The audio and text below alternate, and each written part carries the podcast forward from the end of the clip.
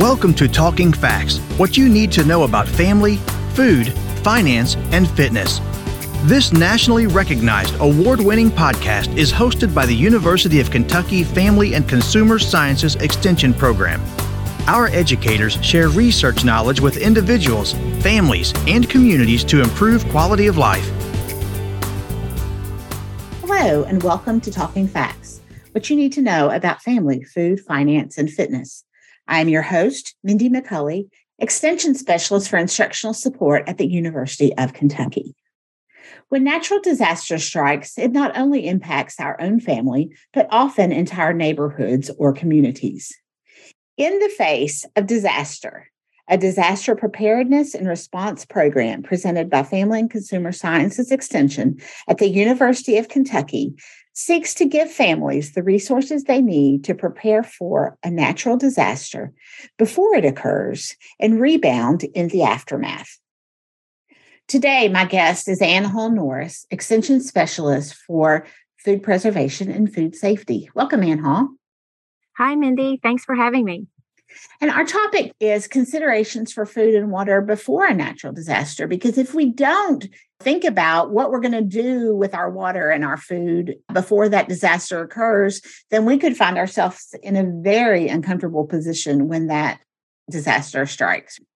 That's right. It's always better to be prepared. And then if and when that disaster does come, it goes a little bit smoother because you have food and water. You don't have to worry about that part of it.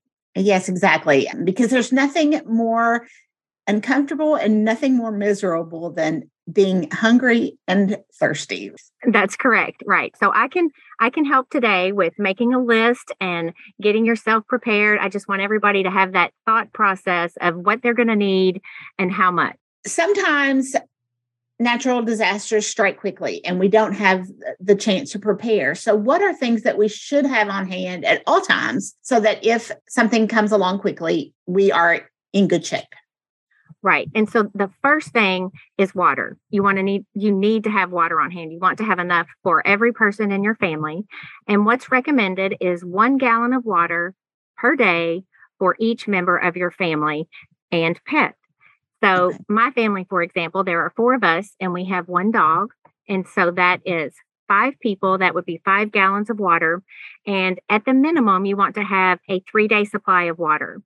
And I don't just have 15 gallons of water in my basement. Sure. I buy the, the larger containers, the uh, two and a half gallons that mm-hmm. you can buy at once with a spigot. And I have two or three of those um, in my basement at all times. Okay and that is that's great to know. Now in my family i just have uh, my husband and i are empty nesters now so it's just the two of us. And we have mm-hmm. one dog so we just need to have nine gallons on hand. So it, it's an correct. easy math formula right? Easy right. that you can keep if you don't have a basement. We'll talk about where you should store that later but just put it in there and kind of forget about it um, until the time changes because it is important to check your water and the food that we're going to talk about in a minute That's twice a year. You want to make sure that it's up to date. And so I do it when the time changes every year. I just move that water upstairs and use it to water plants or cook with it and then put new water back in its place. Uh, that that is a great point. I was just about to say, how long is that water good? But every so twice a year we're going to change that out. Okay, so what about food? What what food should I store and how long should I keep it on hand? Well, since we're not going to think about it, but a couple of times a year, hopefully, to replace it, you want to have shelf stable, probably canned goods, things that don't require cooking or refrigeration. So, canned goods are ideal for that. Okay. And you want to make sure you have a good protein source. So, canned beans or canned meats are good examples. Um, and then I had my kids wanted fruits and vegetables, you know, that they don't want to just eat beans all the time. It, you know, not only are they dealing with a disaster, but now they're going to have to eat beans and they don't really right. like beans. so we have some uh, peanut butter that's shelf stable. And then dried foods are good. We have a lot of jerky in our containers. That's also a protein source. And and those dried um, fruits as well are things that they can have if they need a little snack, right? Right. And I buy those commercially packaged. You can dry your own. Uh, right. You just want to make sure you have them stored correctly.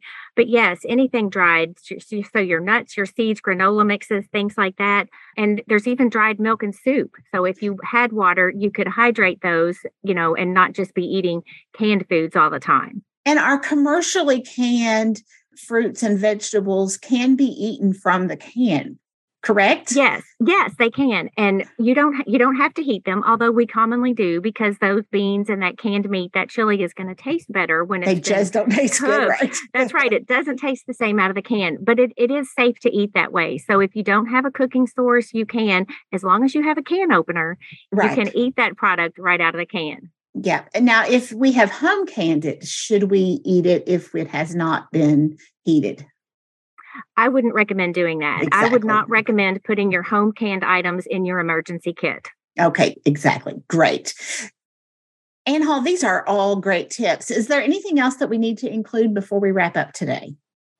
Well, I would like to um, encourage everyone to look at the other publications in the series because we do have a list of other items to include in your emergency kit, like flashlights, batteries, a first aid kit, other than food and water. But because today we were just talking about food and water.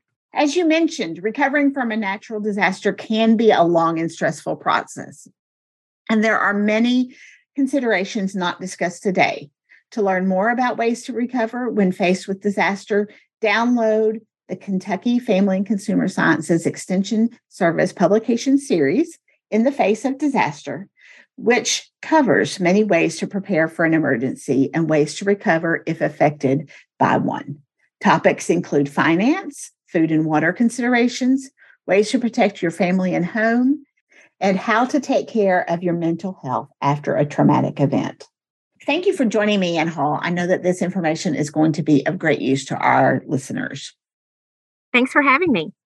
If you are just tuning in, you are listening to Talking Facts, and we are available on all major podcast providers. Thank you for listening to Talking Facts. We deliver programs focusing on nutrition health, resource management, family development, and civic engagement. If you enjoyed today's podcast, have a question or a show topic idea, leave a like and a comment on Facebook at UKFCSEXT or send us an email at ukfcsext at uky.edu. Visit us online at fcs.uky.edu to learn more about the University of Kentucky Family and Consumer Sciences Extension Program or contact your local extension agent for Family and Consumer Sciences. We build strong families. We build Kentucky. It starts with us